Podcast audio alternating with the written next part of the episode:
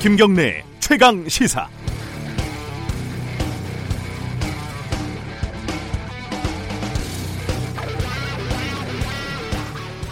복잡한 사안이지만 단순하게 생각하면 두 가지 경우의 수로 정리할 수 있을 것 같습니다. 첫 번째는요.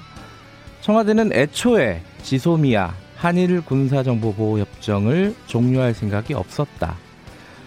두 번째, 어, 실제로 종료할 생각이었는데 미국의 압박과 일본의 무대응 때문에 막판에 방향을 수정했다. 어, 일단 첫 번째였다면 정부가 국민들을 속인 꼴이 됩니다. 하지만 그것 자체도 전체적인 전략의 한 부분이 되겠죠. 국민들을 속였다는 비판을 받지 않으려면 연기를 무척 잘해야 하고 종료를 지렛대로 실리를 잘 챙겨야 하는데 아직까지 손익 계산은 미지수입니다. 두 번째였다면 진정성은 있지만 아마추어라고 욕을 먹어도 할 말이 없죠. 바로 석 달 뒤 상황도 예측을 못하고 중요한 외교 전략을 수립을 했다 이런 말이 되니까요. 첫 번째일지 두 번째일지는 아직 정확히는 모르겠지만 정부는 어쨌든 결코 첫 번째라고 말은 못할 겁니다. 국민들을 속였다고 어떻게 말합니까? 두 번째라고 말하면서 국제 외교의 냉혹함 이걸 근거로 어쩔 수 없이 실리를 택했다 이렇게 설득해 나가겠죠. 저는 개인적으로 우리 정부가 실제로는 첫 번째였으면 좋겠습니다. 진정성 있는 아마추어 이런 거보다는 냉정한 프로가 더 믿음직한 상황 아니겠습니까? 피도 눈물도 없는 외교 관계를 다루는 일이니까요. 11월 25일 월요일 김경래 최강 시사 시작합니다. 네, 김경래 최강 시사는 유튜브 라이브로도 함께 하실 수 있습니다. 샵 9730으로 문자 보내 주시고요. 짧은 문자는 50원, 긴 문자는 100원 들어갑니다. 스마트폰 애플리케이션 콩 이용하시면 무료로 참여하실 수 있습니다. 자, 월요일 주요 뉴스 브리핑부터 시작하겠습니다. 고발 뉴스 민동기 기자 오늘도 나와 계십니다. 안녕하세요. 안녕하십니까.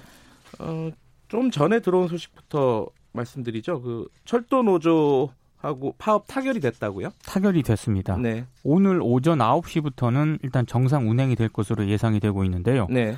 철도 노조와 코레일이 지난 23일 오후 7시부터 교섭을 진행을 했거든요. 네. 철도 노조 요청으로 이루어졌었는데 마라톤 협상을 벌였습니다. 그래서 네. 오늘 오전에 이제 협상이 타결이 됐는데 어떤 내용으로 타결이 됐는지는 아직 구체적으로 확인이 되지 네. 않고 있습니다만 사실 인력 충원 문제를 놓고 뭐 노사 간 입장뿐만 아니라 국토교통부와도 입장 차이가 커서 합의 도출에 어려움을 겪었거든요. 네. 어떤 내용으로 합의가 됐는지는 잠시 후에 이제 좀 추가 소식이 들어올 것으로 보입니다. 어, 조금 전에 들어온 기사를 보니까 임금에는 일정 정도 합의를 했고 인력 확충 다른 사안은 계속 논의하는 방향으로 이런 식으로 어, 노사 간에 합의가 됐다. 네. 뭐요 정도 그냥 큰 틀에서 이렇게 알려지고 있는데 구체적인 사안들은 좀 들어오는 대로 말씀을 드리겠습니다. 어, 주말에 가장 큰 소식은 지소미아 연장이죠 조건부 연장. 네. 예, 요 소식 좀 정리해 보죠. 청와대가 한일 그 지소미아 조건부 연장 합의를 둘러싼 일본 정부의 발표 내용을 어제 반박을 했습니다. 네.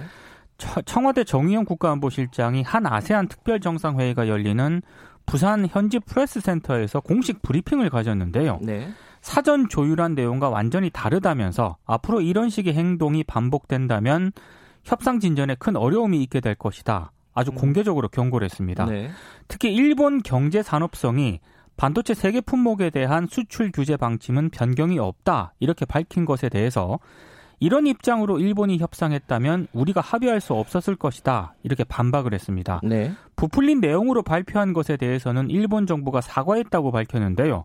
근데 또 일본 정부는 사과한 적이 없다는 또 입장을 내놓아가지고요. 예. 이게 또 진실 공방으로 흐를 가능성도 커졌습니다. 청와대도 좀 불편한 기색을 내비쳤습니다. 아베 총리가 일본은 아무것도 양보하지 않았다. 미국이 강해서 한국이 물러났다. 이렇게 말했다고 아사히 신문이 보도를 했는데 네. 청와대가 이게 만약에 사실이라면 지극히 실망스럽다. 일본 정부 지도자로서 과연 양심을 갖고 할 수 있는 말인지 되물어보지 않을 수 없다고 비판을 했습니다. 일단 뭐 경제산업성이 밝힌 입장에 대해서 정의용 실장이 반박을 했는데 또 일본 쪽 언론의 보도에 따르면 그 반박에 대해서 또 부인했어요. 그렇습니다. 예, 어떻게 진행이 되는 건지 이게 참 복잡합니다. 이거 브리핑 끝나고 나서 전문가들 좀 연결해가지고 지소미아 관련된 어, 얘기들을 좀 나눠보도록 하겠습니다.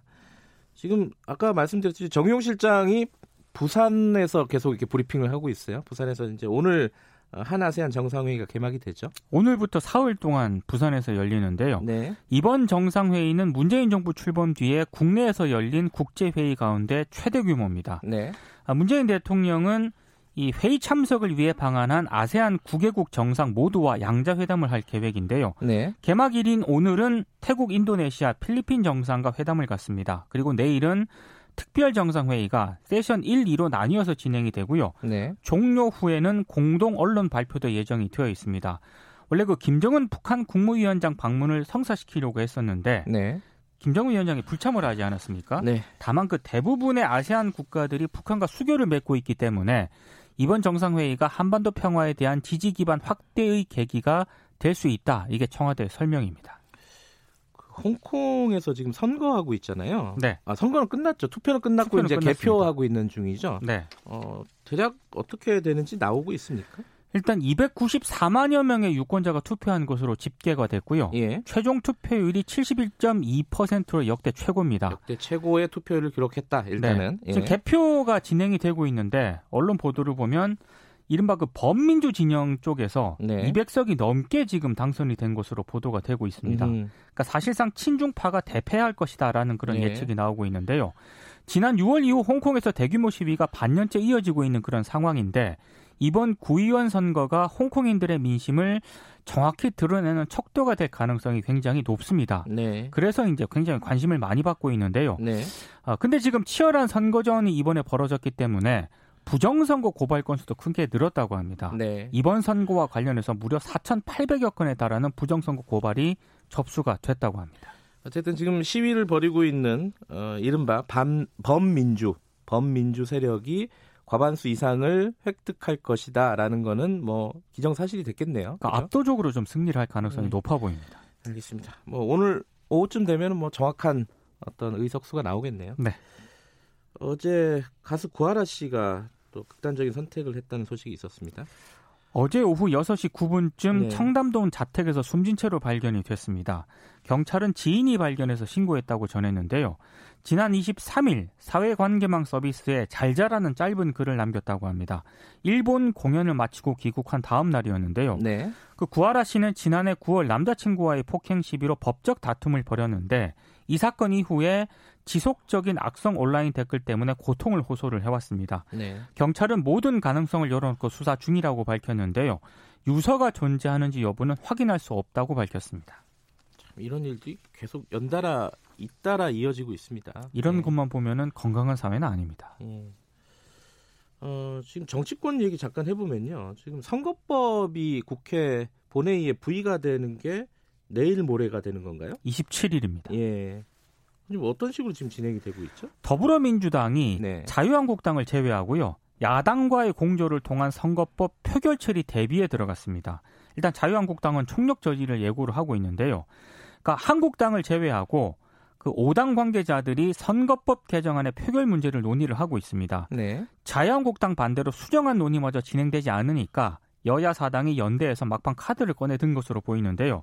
특히 민주당하고 바른미래당은 선거법 원안 있지 않습니까? 225 플러스 75석 네. 이 안에 대한 자체적인 표결 시뮬레이션까지 진행을 했다고 하는데요. 본회의 가결에 필요한 의석 148석보다 5석 더 확보 가능하게 나왔다고 합니다. 음. 근데 이제 선거법 개정안과 공수처 법안의 처리 순서를 두고 여야 5당 연대마저도 굉장히 복잡한 계산법이 얽혀 있기 때문에 정확한 전망을 알수 없는 그런 상황인데요. 문희상 국회의장은 검찰개혁 법안이 부의되는 12월 3일 이후에 패스트 트랙 법안들을 일괄 상정해서 처리해야 한다. 이런 입장입니다.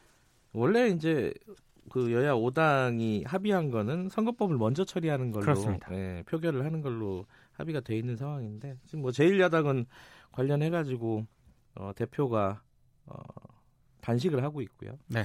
좀 복잡한 상황입니다. 이게 어, 2부에서 요 국회 전망을 좀 알아보는 시간 가져보도록 하겠습니다. 마지막 소식 좀 전해주시죠.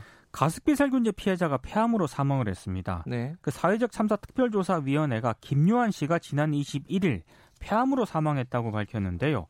그 사참위에 따르면 김 씨는 2005년 폐암 수술 이후에 가습기 메이트를 사용을 했다고 합니다. 네. 2010년 서울대 병원에서 폐암 완치 판정을 받았는데 네. 기침, 천식 등의 증상이 심해져서 병원 치료를 계속했고요. 2014년 폐암 재발 판정을 받았습니다. 유가족은 원래 1차 폐암은 경미한 수준이었고 완치 판정을 받았다고 밝혔고요. 두 번째 폐암은 가습기 살균제 사용으로 인한 질환이라고 주장을 하고 있습니다. 근데 지금 폐암 같은 경우는요. 가습기 살균제 피해 인정 질환이 아니거든요. 아하. 그래서 사회적 참사 특별조사위원회는 정부가 피해 인정 질병 범위를 지금보다 더 확대해야 한다 이렇게 지적을 하고 있습니다. 네, 오늘 뉴스 브리핑 여기까지 듣겠습니다. 고맙습니다. 고맙습니다. 고발 뉴스 민동기 기자였고요. 김경래 최강 시사 듣고 계신 지금 시각은 7시 36분 향해 가고 있습니다.